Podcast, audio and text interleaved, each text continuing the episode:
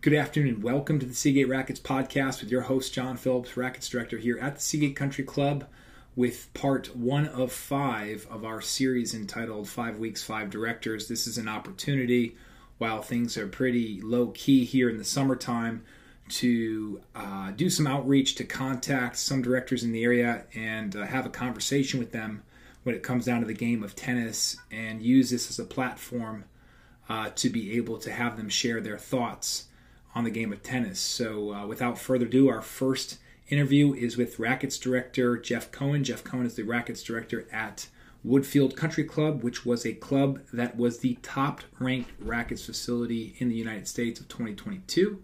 So, without further ado, Jeff Cohen.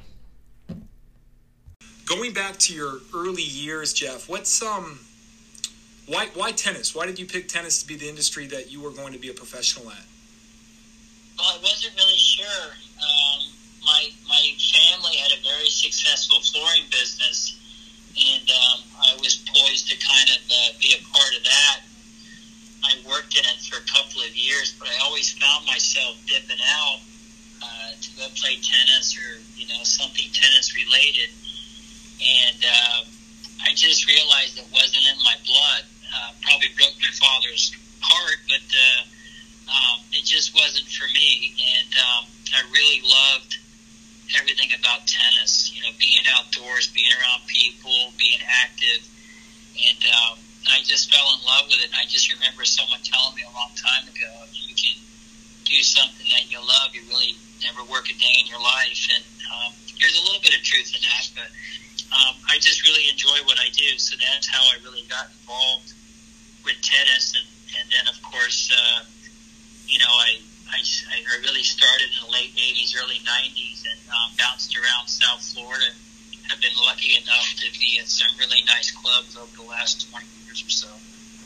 That's great. And do you remember what was your first job in, in so tennis? My, my, so the very the very first thing I did was very entrepreneurial, where I walked into an office, uh, Trammell Crow, which is a big uh, company, and I just said, "Hi, I'm Jeff, and I want to run all your tennis facilities." And I was at the right place at the right time, and uh, I met the right person, and I basically was in charge of all their properties. So they had all these apartment complexes all over Central Florida, and I had friends that were living there and, and, and running the facilities, and they were like high-end apartment complexes. And that was kind of like my first tennis job, and then I moved to uh, Miami Beach in the early 90s and I walked into Flamingo Park. Now, when I was a kid, I played the Orange Bowl there.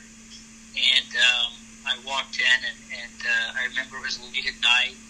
I just introduced myself to uh, Howie Roland, who was there for years. I just said, Hi, I'm Jeff Cohen. I just moved to the area.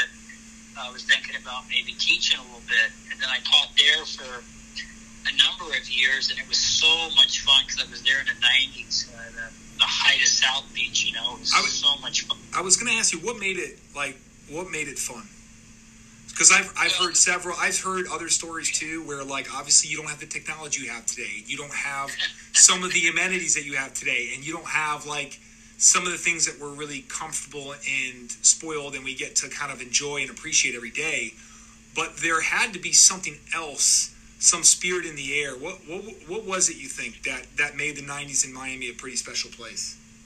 Well, it was electric. I mean, I don't know if it'll ever be like that ever again, but um, it wasn't uncommon. You would, you know, every night. It, it was a really small town, and so you would go out at night, and um, you know, you might be having dinner and drinks, and there were so many celebrities, so many athletes, and just well-known uh, people in the entertainment business that were always out. And it was like a really small niche group, and I had friends that owned restaurants down there, and I lived on the beach. And um, it was just kind of a special time. The modeling industry was really big at the time in South Beach uh, throughout the 90s. I think eventually it moved out to Scottsdale uh, in the early 2000s. But but um, it it was just it was the people very European in the winter.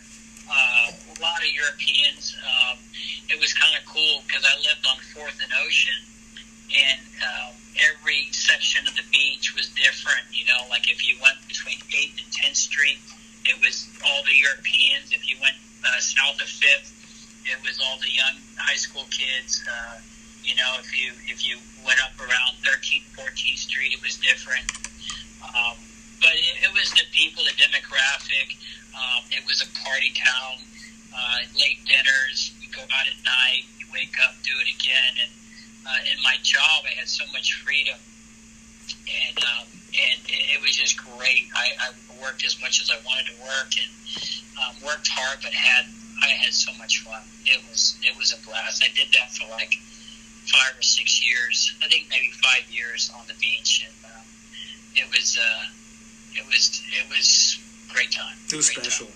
Well, you also didn't need. You also probably didn't need the social media. You didn't need the groups online. You just kind of naturally, organically, probably just hey, small small knit group of people. They go out. They know each other. You don't even call you on the phone. You just know that they're going to be there on a Friday, Saturday night. You know, it's a it's a different yeah, story. Yeah, you you knew. So like from from like you know maybe November until April, and then you know uh, you, you really would go out like Monday to Thursday night, and then Friday and Saturday night was kind of like amateur hour. But um, you know people would still go out, but that's when you get all the locals that would come in. And um, it was very artsy, very strong um, art footprint there, and um, it was just really cool. I met a lot of interesting people, and um, um, it's changed, you know, but um, it's not the same. But it's uh, it's still a great great place to go. If you looking back at it, um, there are certain times that I'll get nostalgic. In terms of the tennis industry, you look back at when you were able to teach in the 90s. Yeah, You ever have that moment where you're on the court, it's 2022, you're like, ooh, you know, like I could use, I could, I could use a one week of like 90s tennis. And if someone turns around and says, Jeff, like, what do you mean 90s tennis? Like a day in the life of like the day in the life of a 1990s uh, tennis pro. How would, what would you say to that person? well, things were a lot simpler back then. How you so? know, uh, you know, just it's just playing tennis, and um, you you got to remember, I was also uh, Flamingo Park was a public facility, so um, you know I, I'm at a, a an equity club, you know, at a, at a, um, a Platinum Club of America Boca Raton, and there's so many nice clubs in the area, um, so you you know we've we've got so many people that play league tennis, men and women, junior program, pickleball, golf, fitness, aquatics, you know, spa, salon. So it's like it's a whole different animal, and the expectations are so much more.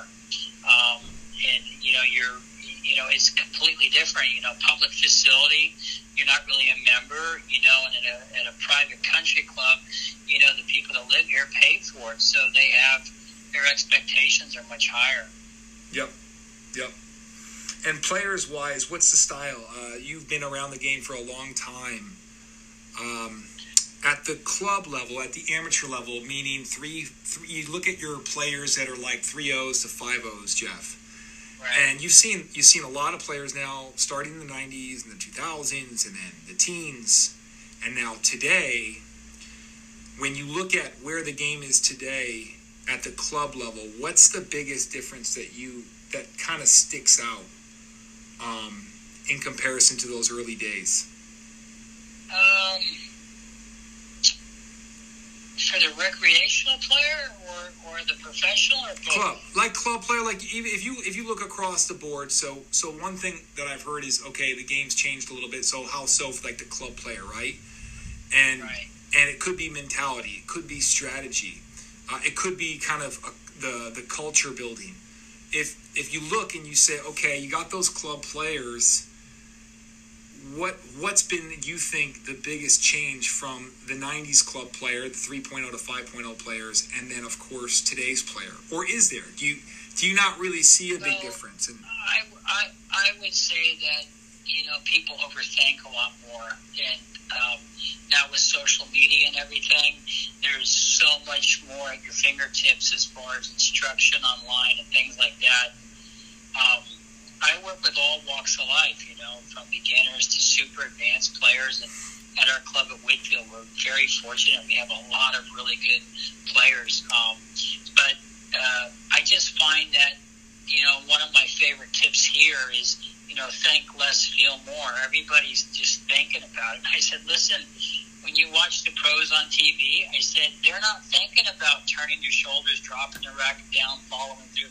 They're just hitting the damn ball. And, uh, and I, I, I try to, you know, you know, you've heard the acronym KISS, keep it simple, silly, you know, and, and um, just, I, I think that, uh, you know, maybe in the modern game today for the average club player, I think that they complicate things. I, right. I'm really big on, you know, getting to the ball, hitting the ball.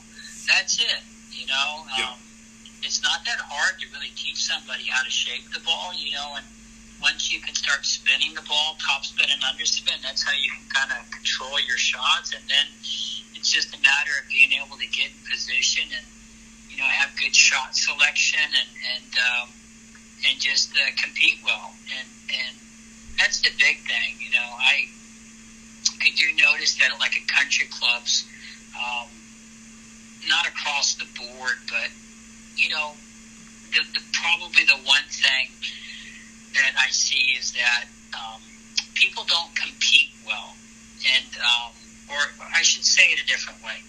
People have an opportunity to compete a lot better, and um, if they would compete better, they would realize that they can actually beat people that are as good or better than them just by out hustling them and out competing them, and um, and they don't they don't really see that sometimes, but. Um, you know, we've we've been so lucky with our our teams here at Woodfield, where we we won this past year, John. We we had like six teams that won awards at the end of the season. Three teams finished in first place, two teams finished in second, and um, and our men's teams, you know, we won like three or four teams. But the real secret to the sauce there is a getting the teams in the right divisions and getting the players on the right teams. So um, we do all the heavy lifting before the season starts, and of course, not everybody's happy because you you got to make some tough decisions and put people on teams where they maybe they're not super thrilled with, but uh, at the end of the day, it's it's for the best of the program, you know, and, and, and, and that's hard because you want everybody to be happy, but at the same time, you're trying to build winning teams, so um, you know you got to draw the line in the sand somewhere. Right, and I think the preparation, the preparation that goes into making that happen is a bit underrated, and it's not a bad uh, segue actually into uh, asking you the question. I'm always fascinated by it because I'm younger and you know I'm not as experienced in terms of the amount of years that I've put into it, and certainly the um, size and scope of the club that that we're all at here um, what would you say is something that you do behind the scenes? And it's something that is incredibly important but many times overlooked. And i'm not saying it's overlooked by members necessarily. I'm actually saying it's overlooked by the average guy who's like hey jeff you know i'm, I'm going to be a director. I can be a good I, I'm, I'm good. I got this down. I'm going to have i'm going to have teams that win. I see what you do. I can hit like you. I can coach like you and then you're like, son, I'm going to just say one little thing that you probably are not thinking about right now when it comes down to what a director needs to be to successful. And it's something you've totally overlooked. How, how would you fill in the blank there? Well, um, how long do we have? there's, uh, there's, there's a lot of things. Um, I, I think, um, oh, you know, like when, when we do events, for instance, um, there is so much work, so much work that goes into the event before it happens. So when it comes to fruition on the day of the event, I mean, we've had events of 160 people. I mean, that that's insane. I mean, all my peers in the area, you know, I'll show them pictures of 100 people, 160. Like, my God, like, you know, how what's going on there? Because like, don't you only have 20 courts? And we're like, yeah, we have 20 courts we put 80 people out, and then we, we do something called Paddles and Rackets or Super Bowl mixer, Caribbean night, where we have a steel drum, or we margarita mixer, or mariachi band, whatever we do. But uh, we add pickleball to these things, and so we will do two sessions of pickleball. So we'll pick up about you know, 80 pickleball players, and we'll pick up 80 tennis players. And uh, we have this massive event where we'll have food and, and, and, and drinks after and have some form of entertainment. And everybody loves it. And they're like, thank you, thank you, thank you. But um, there was like a massive undertaking from the staff to pull this thing off. And we, we certainly make it look easy on the day of the event. But, you know, up until the event starts, a lot of phone calls, making sure everybody's coming, making sure everybody understands where to go and what time they're going to start. And, um, you know, it takes a village to kind of pull all these things off. And um, it, it, it takes the entire team to make, uh, you know, this uh, well-oiled machine work. But, um, you know, it's, uh, it, it, you, you got to have a good team. And um, I've been so blessed uh, where I'm at now and, and uh, surrounded by amazing people, and, and that certainly helps. Right, and I would say a big part of that too is things just don't go according to plan. So I feel like Oh, yeah, as sure. As you get more and more experience, you're like, okay, this is plan A. But if you show up in the morning time and you're like, all right, this is plan A, and someone asks you, all right, so what's B, C, D, and E? And you're like, oh, I, why would I need that? It's like, oh, okay. You, you can go with that plan A. Do you have any good story to share in terms of a curveball being thrown at your way during an event um, and how you were able to kind of uh, deal with deal with something that was unpredictable that came up last minute? Yeah, sure. Like, well, with our events, um, it's not uncommon that you get people that sign up that don't show up, or you get people that didn't sign up that show up. And so usually what happens is as everybody's checking in, they're coming in, you know, let's say it's the Super Bowl mixer where we have this fun event, everybody wears a football jersey, and we all play tennis and pickleball, and then we eat after. And um, usually it's sold out, but one, one of my, um, things that I've always done is I always have the pro staff available. So like if somebody doesn't show, I plug the pro in. Now, and that, that costs money, but you got to factor it in there. Um, you don't want 160 people sitting around waiting for you to go back and change all the, uh, you know, the, the rounds and, and the pairings because you know one person didn't show. So we'll plug a pro in or two or whatever it is. But usually I'll look at you know Rhonda who helps me out with a lot of the events or or some of the staff, and I'll say, you know, what's Joe Blow doing here? He didn't sign up, and, they're like, I don't know. And I go, well, he looks like he's here ready to play.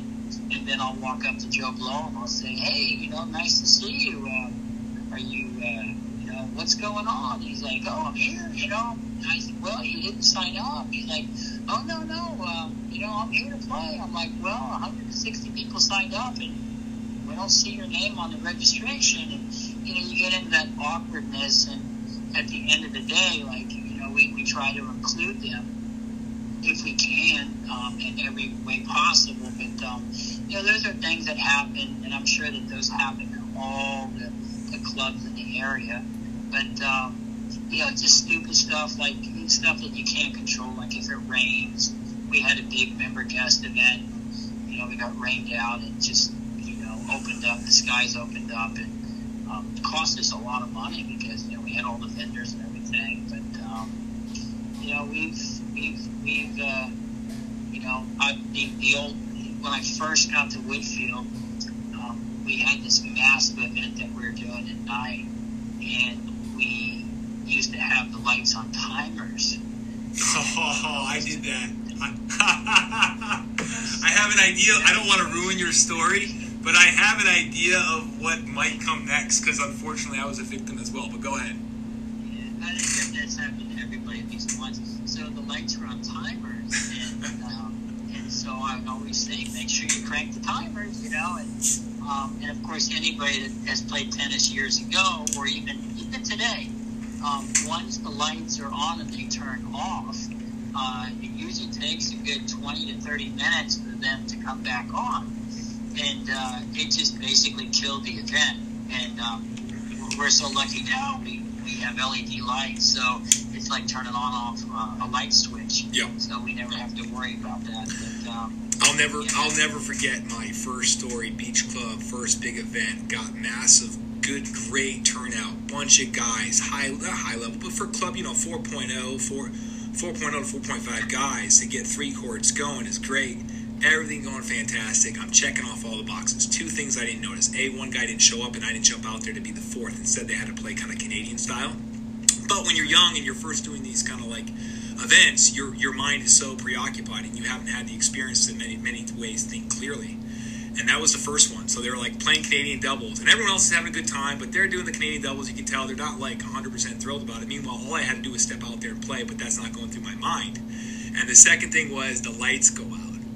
And the worst part was the lights go out. You have to wait 10 to 20 minutes. And I'm like, oh my gosh, I can't believe. And it happened at the worst time, right? Like that 25 minute mark where guys are warmed up. They've kind of played the first round. You're starting that second round, and then the lights go out. The beers start to crack open, and you're like, oh man, these guys don't want to go back on the court. Anyway, it happens. I mean, you know, you, you kind of need those. You don't want those things to happen, but it's almost you need that to actually happen in order for you to be like, okay, I'm going to make a better event. I mean, it's one thing for someone to kind of warn you ahead of time, but it's almost like you kind of have to go through that experience to really get it, you know? Yeah, we've had it both ways where it's human error, and then the other one, um, about a year ago, we, you know, we renovated our whole entire tennis facility. Um, everything is completely brand new.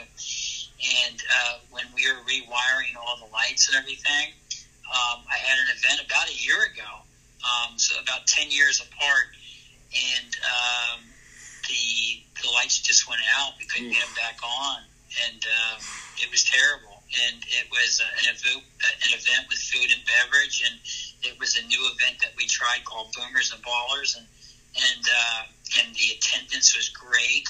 But uh, you know, we had food and beverage, so everybody kind of just we, we ate a lot sooner and drank a lot sooner. Yep, yep, and make the most of it. Um, Oh yeah. uh, st- sticking on kind of members in, in the club scene and what you see on the court, um, what would you say, looking at like you mentioned your teams are pretty successful and your events ex- are, are successful, what's something that when you're at a practice, what's one thing that you think is incredibly underrated, not taught enough in general at the club level all across this country and USPTA clubs, affiliated clubs, and then give me something that's overdone, where it's very popular. You might see it at a convention, state, national. You might see it on YouTube. You'll get the whole breakdown. You'll get the endorsement from someone who has all this name recognition. But in your eyes, being around the game, it's overrated. So give me your underrated thing that's taught at clubs and maybe an overrated thing that, you know, someone listening to this podcast, especially if you're a pro, young kid looking to make um, an impression on uh, players, something for them to think about. Well, underrated, I would say that, um, and we're guilty of it here as well. Is is uh, we don't spend enough time on serves and returns, and everybody likes to get out there and and everybody likes to whack the ball around. You know, we've all seen that. They go out, they hit for 50 minutes, they come up to the net, they spend about 15 seconds hitting a couple volleys. They might point up, they might hit one overhead, and they walk back and they say, "All right, you know, let's go." Um, and then they get into a match, of course, and and uh, the serve doesn't go in, and the return doesn't go in, and then nothing happens.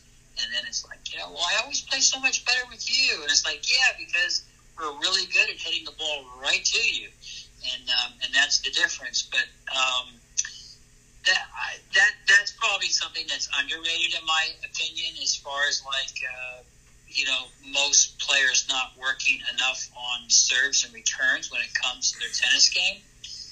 Um, and overrated, um, I would say, uh, I think people overthink too much. Um, I I think, uh, um, I mean, you you you've been doing this for a while. I've been doing it for quite some time. I mean, you tell the same people the same thing every week. And so it's like, you know, you get frustrated. It's like, okay, either you don't, you're not listening to me, you don't understand me, or you just don't want to do it. You know, like we're not talking because we want to hear ourselves. We're talking because we're trying to help you and maximize your potential. It's okay if you can't do it, but you know, if you don't want to do it, then don't expect yourself to become better. But I would say, um, I think people really overthink stuff, and um, and I'm a little bit old school. You know, run to the ball, see the ball, hit the ball, and just try to keep it super simple. And um, uh, and you know, one of my favorite tips is think less, feel more. Yep. Um, and and of course, you can't hit what you can't get to. And um, you know, people are like, you know, can you help me with my forehand? And I'm like, well, it's not your forehand. I haven't seen you hit one forehand in the strike zone. Um, your, your forehand's not the problem; it's your feet you know, and, and, and, in all fairness, you know, some people just, you know, don't move like they used to, which is the case for almost everybody. Yep. But like you have, you have to be aware of that. So like, um, you know, you can't expect to, uh, you know, hit every forehand backhand perfect if you're hitting everything outside your strike zone. Um, but, uh, you know, I, I like to also use the one out of position, don't be a magician. And, um, which is basically like just get the ball back and play if you're not set up. Right. And um, you know, but um, I I I love how passionate some people are, and it's and for me, it's really not even about how good you are. It's I love working with people that want to get better, that are into it. I I will not work with anybody that doesn't want to be there. I won't do it. I just won't go on the court. Yeah. And um, I don't I don't babysit. I don't do that stuff. Yep. Yep. And do you um when when we look at an overrated underrated element to to the club player and, and what they can focus on. When it comes down to the pro, the the assistant director, someone who's your right hand man or woman by your side, um, what would you say is something that's an underrated quality to have as a pro looking to continue to kind of, you know, build that resume and climb that ladder, what's something in your eyes doing this a heck of a long time? You've worked with a lot of different people, a lot of different age groups, a lot of different levels when it comes down to pros, communicating in all different types of ways when you're looking at this situation and you have that young pro and they come to you and say, Jeff, I'm looking to climb that ladder, I'm looking to get to that next level. In that conversation, what's something that maybe you would say um, that's underrated, that something for the, that they should do that, that that's underrated, and then something that hey, don't worry too much about this because I know it's popular and I know you think you would need this, but you know put the brakes on that part. Uh, how would you go over that that those parts? Well, I mean, um, it's funny that you, you, you mentioned that because I get asked all the time, you know, hey, like let's say someone said, hey, Jeff, what do you think about John Phillips? I would say, John's a great guy, and I think he does an awesome job, but I've never worked with John. Because what happens is, is that you know people in the industry, and there have been occasions where you work with someone who you thought was all that and and and, and more, and you know they, they it becomes a disappointment. So you really don't know like how somebody's work ethic is or how they are around around the members, um, whether they're super positive or, or kind of vanilla. So you, you have to work with somebody um, to really kind of get a feel for that you know, for, for that individual's personality. But I would say that like time management is super important and also, you know, trying to be on as often as you can be. Um, you know, when you when you walk into a club and you've got a lot of stuff going on in your personal life, you got to leave it at home if you can. Walk in the door. Good morning. How are you? Nice to see you. And um, you don't have to be fake, but you know, at the same time, you, you just you have to kind of like you know put on that smile and, and go about your day and try to be as as positive as you can. But um, you know, I, I think that um, if you if you're a head pro and, and, and you're looking to become a director, you know, uh, general managers or or search firms or or, um, or or tennis committees, they're they're looking for someone who they they when when they meet you, they they're trying to imagine if like how do they see themselves with you? Or do they do they do they like you um, do they see themselves you know interacting well with you? Is this person a leader? Is he well connected? Does he have experience? Um, you know does he run events? Um, how does he do with dealing with members? Um, how do you say no with a velvet hammer? Don't make promises that you can't keep. Um, you know, can he do a budget? Um, how is he with hiring, firing? Can he do a pro forma, performance reviews? I mean, it goes on and on and on. You know, so I was up at I was up at a wedding. I'm going to digress for a minute. And someone asked me, and he said, um, you know, hey, uh, you know, what do you do? And, and I said, um, I'm a million dollar babysitter. And they go, what? I said, I'm a million dollar babysitter. And they go, I, I don't get it. And I said, well, I said, I'm a tennis pro. I said, I love it, but I said, um, you know, 99% of the people are fantastic. But, you know, the, the trick is not to spend, you know, 99% of your time on the 1%.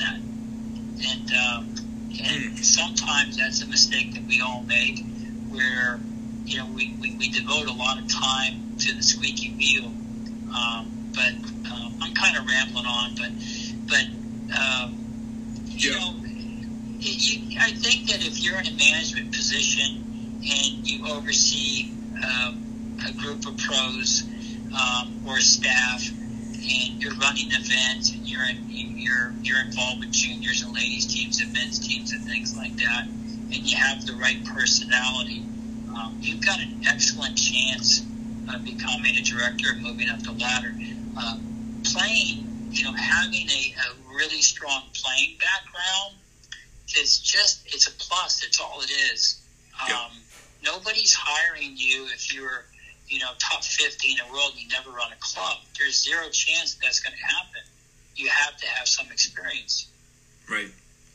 And has it, you know, going back to your point um, earlier in terms of like preparation and management, and like you said about the 99%, the one, do you feel like that part of the industry has pretty much stayed the same? That the things that you went through, let's say in 2022, um, are the same things that you went through in 2010, or has the industry gone through a bit of a change where the blueprint for building that that career um, has it you know it's it's it's different is it drastically different, kind of different, or mostly just relatively overlapping each other? I think I think it also depends on where you're at. So, like, I've been so very fortunate and lucky that um, you know I've been at like five really nice clubs over the last 25 years. So every club had something different to offer. Every right. club had a different demographic, and I was able to learn and take away from each of these clubs. Now, there's a uh, a lot of pros now are at these clubs for 25, 35 years, and they've been at the same club. Now, there's nothing wrong with that, but when you ask that question, um, it's completely different. I'm at my demographic where I'm at is super young. I mean, we're like one of the youngest clubs in the country, so everybody's busy. Um, you know, everybody comes out, um, they, they get in, they get out, and they move on. Now, if you're at another club, let's say that they're affluent or not, let's say that they're a little bit older, maybe a little bit more retirees. Um, not always, but those type of members can be a little bit more difficult. They have more time on their hands. They can nitpick a little bit more. Right. Um, you know, working people, they're just happy to get out here, play tennis, and go home. Right. You know, people that have a lot of time on their hands, you know, hey, you know, the, the net was a half an inch low and you know, the windscreen was missing a windscreen tie, you know, or, or just like, okay, all right, thank you for letting me know. Yep. Um, but um, I really, I really think that it depends on the club that you're at and the membership type. Yeah, um, that's more of a difference. You know, yep, I get that. So it's not so much that the industry has changed; it's just that you know, it, it's it's it's more of like you can go through a bigger change in your life from 2022 to 2023 in just one year if the type of club that you are at changes and that Right. change that change of going from that young club to that older club will be much different than let's say uh, starting at that same at that club at Woodfield in 2010 and then starting again at another type of Woodfield in 10 years later um, that's Right. So I, I've been at a resort, a resort slash country club. Yep. I've been at a, a, a, a private country club, an equity club. I've been at a privately owned country club. Um, I've been at a couple of those. Um, it, it, just depends on the membership, and every club that I've been at is completely different. It, completely different. Public facilities are completely different than you know private ones. Um, you know, working for a developer like a privately held country club is completely different than you know working at a uh, an equity club where you have a board of governors and, a, and committees and a general manager and, and management and things like that. So um, it, it's uh, they're all different. Um, it's it's uh, I've been lucky to kind of experience almost everything. I think the only thing I haven't done is uh, really uh, been a college coach. right Um, but um, yeah, it's it's uh, they're all different. yeah Interesting. Yeah.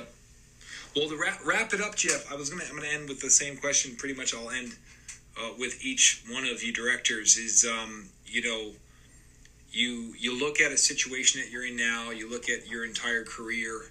You look at the pro level, the club level.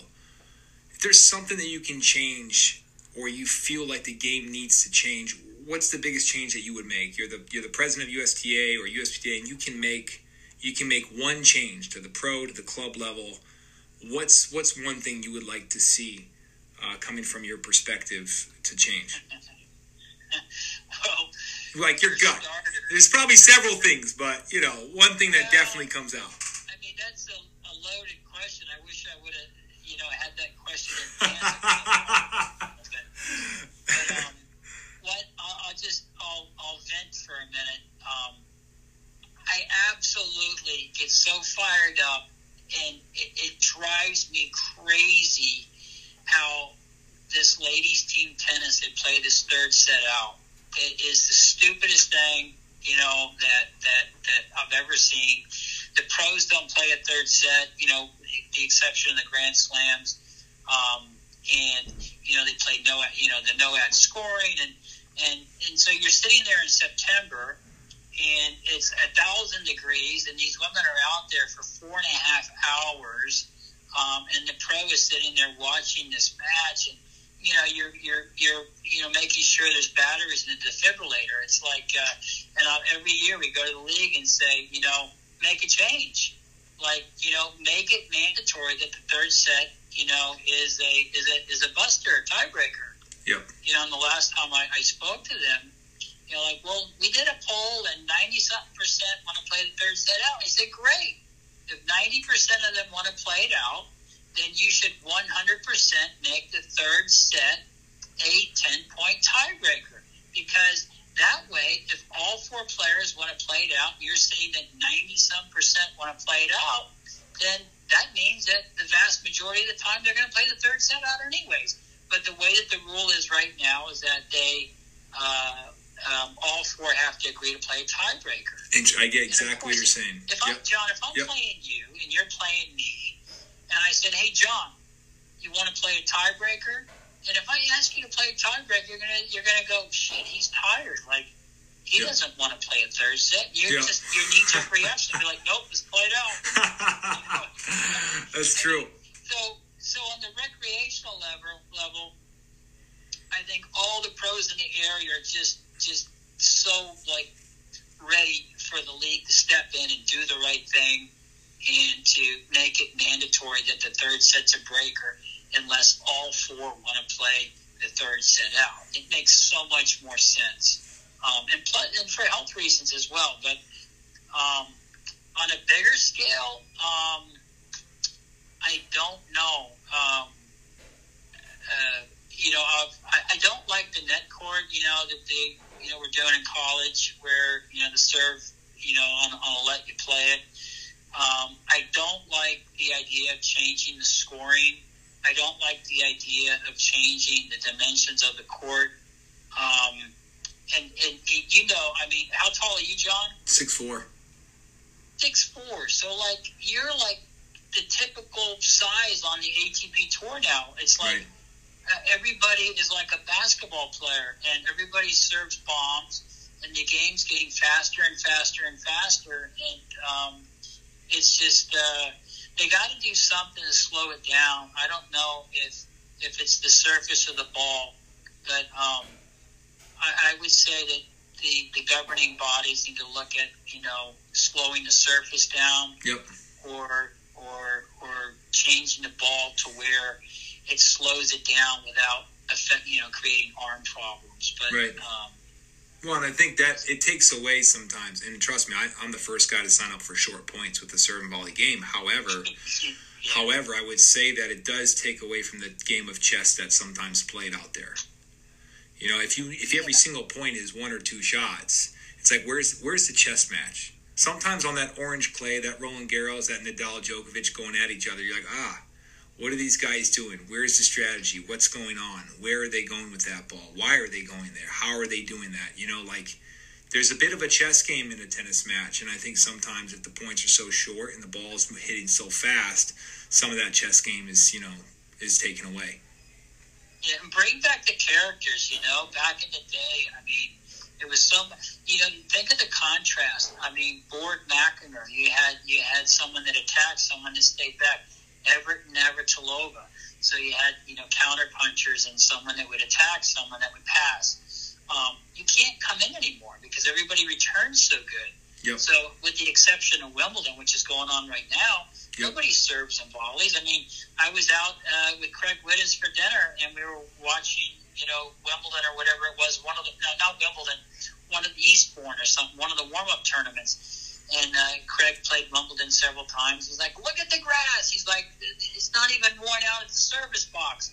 You know, because back in the day, like Yep. you know, the, the the courts were so worn up, worn out in the middle of the court and on the baseline, but nobody comes in anymore Yep. um, because because you can't.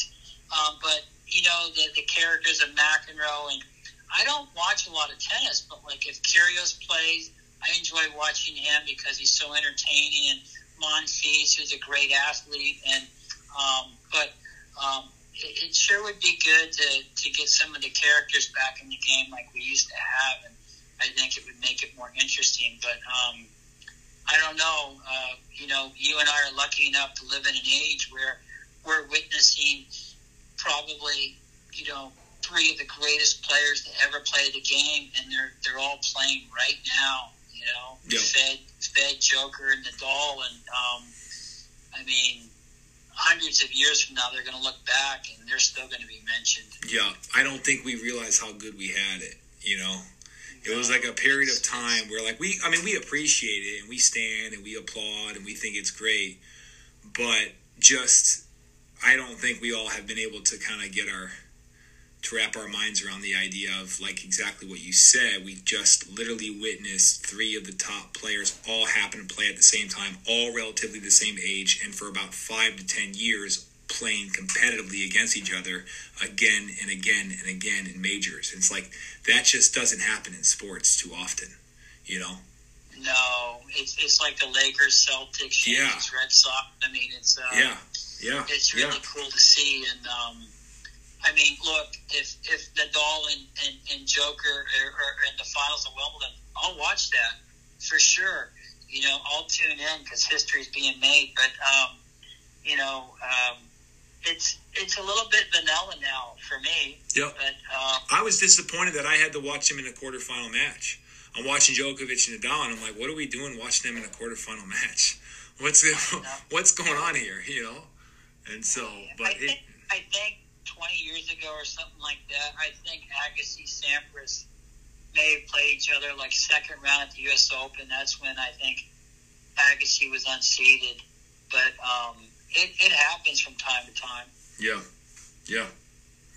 Well, this was great stuff, Jeff. Thank you so much for joining me um, Yeah. on this podcast. Again, Jeff Cohen, Rackets Director at Woodfield Country Club, uh, number one country club, businessinsider.com, I believe, named it uh, for the year, I believe, if I'm correct, 2022. Is that correct? I don't want to butcher Yeah. it. No, that's that's right. Thanks for having me, John. Great. Uh, I got nervous, by the way. So I did a CA Rackets update podcast, which everyone can make fun of me. The one that I did right before this one that will be po- that was already posted, and I kind of like without even checking with you guys, I'm like, and we're gonna have five directors joining me over the next you know five weeks, and I'm I get off and I'm like, I have no one.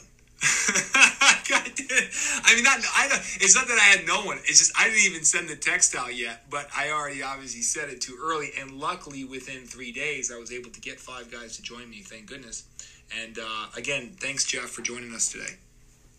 No, it's cool. Uh, I appreciate it. It was a lot of fun, and um, I'll uh, hope to see you soon, Jeff. All right, thanks Jeff.